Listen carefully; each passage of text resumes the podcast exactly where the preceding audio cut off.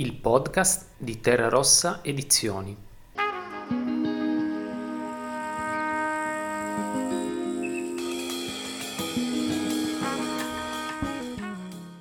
Tra le pagine di Sfondate la porta ed entrate nella stanza buia di Enrico Macioci.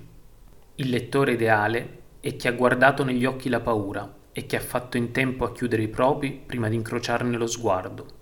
Chi ha perso la fiducia negli adulti e chi la ripone nei bambini. Chi silenzia lo smartphone quando parla con gli amici. L'idea. Ciao a tutti. L'idea era quella di raccontare la storia con la S maiuscola all'interno di una storia con la S minuscola, il che può sembrare un controsenso eh, ma eh, per me eh, non lo è stato, e cioè ehm, raccontare un fatto di cronaca eclatante, scioccante, che ha segnato l'immaginario collettivo italiano, la tragedia di Vermicino, avvenuta eh, nel giugno del 1981, che ha segnato un decennio, mh, gli anni Ottanta, che io ritengo cruciale per cercare di capire quello che stiamo vivendo tutt'oggi. E, ehm, però raccontare questa storia con la S maiuscola eh, all'interno di una storia inventata da me, eh, proprio perché eh, così ehm, avrei potuto trovare la giusta distanza da uh, un evento uh, ancora oggi incandescente e che avrebbe rischiato di far crollare il mio romanzo sotto il suo peso. L'idea è stata fin dall'inizio quella di usare eh, un po' come fondale eh, questo dramma e, e, anche ehm, eh, diciamo, la società, eh, il mondo, eh, il modo di vivere, il modo di pensare che esistevano nel 1981 e che in parte anche grazie o a causa dell'evento di Vermicino cambiarono, perché quello fu, almeno in Italia, il primo episodio di TV del dolore, il primo episodio in cui la televisione scandagliò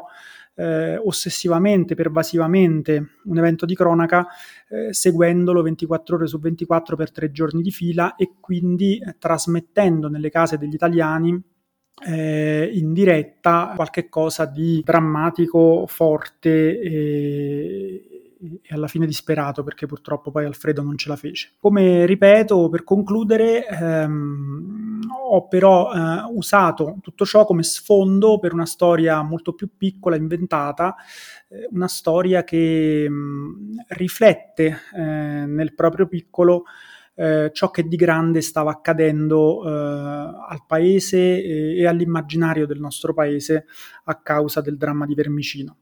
La storia la storia, eh, adesso vado con i piedi di piombo perché c'è sempre l'incubo spoiler, però la storia è quella di due ragazzini, eh, Francesco e Christian, che hanno sei anni, come li ha Alfredo Rampi, perché sono entrambi del 1975, come me del resto, e eh, la storia si svolge appunto eh, nei tre giorni, dal 10 al 13 giugno del 1981, in cui Alfredo Rampi eh, rimase intrappolato nel pozzo artesiano in cui era caduto. Quindi eh, in quegli stessi tre giorni in cui TG a reti unificate, potremmo dire, trasmettono eh, la tragedia di Alfredo, eh, Christian e Francesco eh, in una città eh, del centro Italia, in una cittadina di provincia, vivono eh,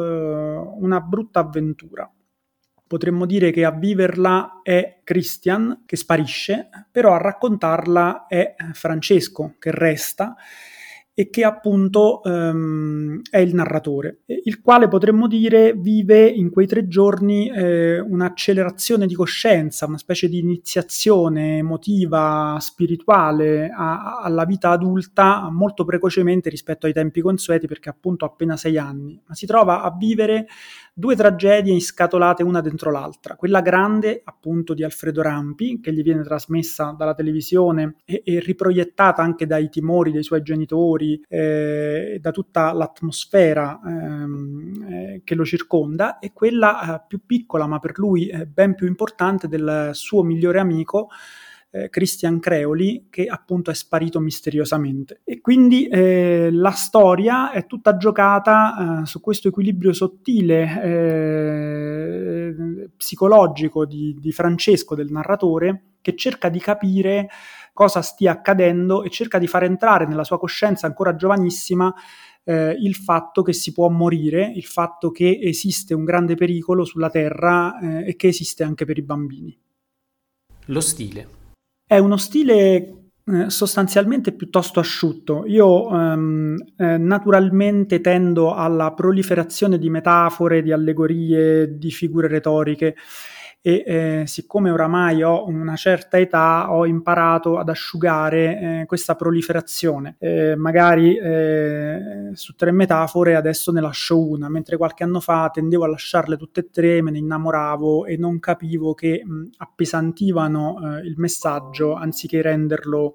più forte. Quindi eh, uno stile limpido che fra l'altro mh, forse proprio perché partivo da, una, da un certo barocchismo, da una certa eh, abbondanza di, di, metafore, è sempre stato mio, un po' la mia meta. Eh, io ho sempre ammirato gli scrittori capaci di una prosa tersa, pulita, semplice, perché la semplicità, a mio avviso, è il risultato più difficile da raggiungere dal punto di vista stilistico. Dopodiché io sono uno scrittore che ehm, eh, diciamo lavora sullo stile nelle stesure successive alla prima. Nella prima stesura io mi occupo principalmente di mettere giù la storia perché ho paura che mi sfugga e quindi sono stesure anche rozze. Poi però rivedo molte volte e, e questa revisione mh, si mh, diciamo um, articola in due fasi. Da una parte rimpolpo la storia, mh, della quale appunto ho buttato giù solo lo scheletro, e al tempo stesso però poi limo, quindi dopo aver rimpolpato limo, eh, elimino eh, quello che mi sembra superfluo per cercare di raggiungere una, una nitidezza eh, maggiore.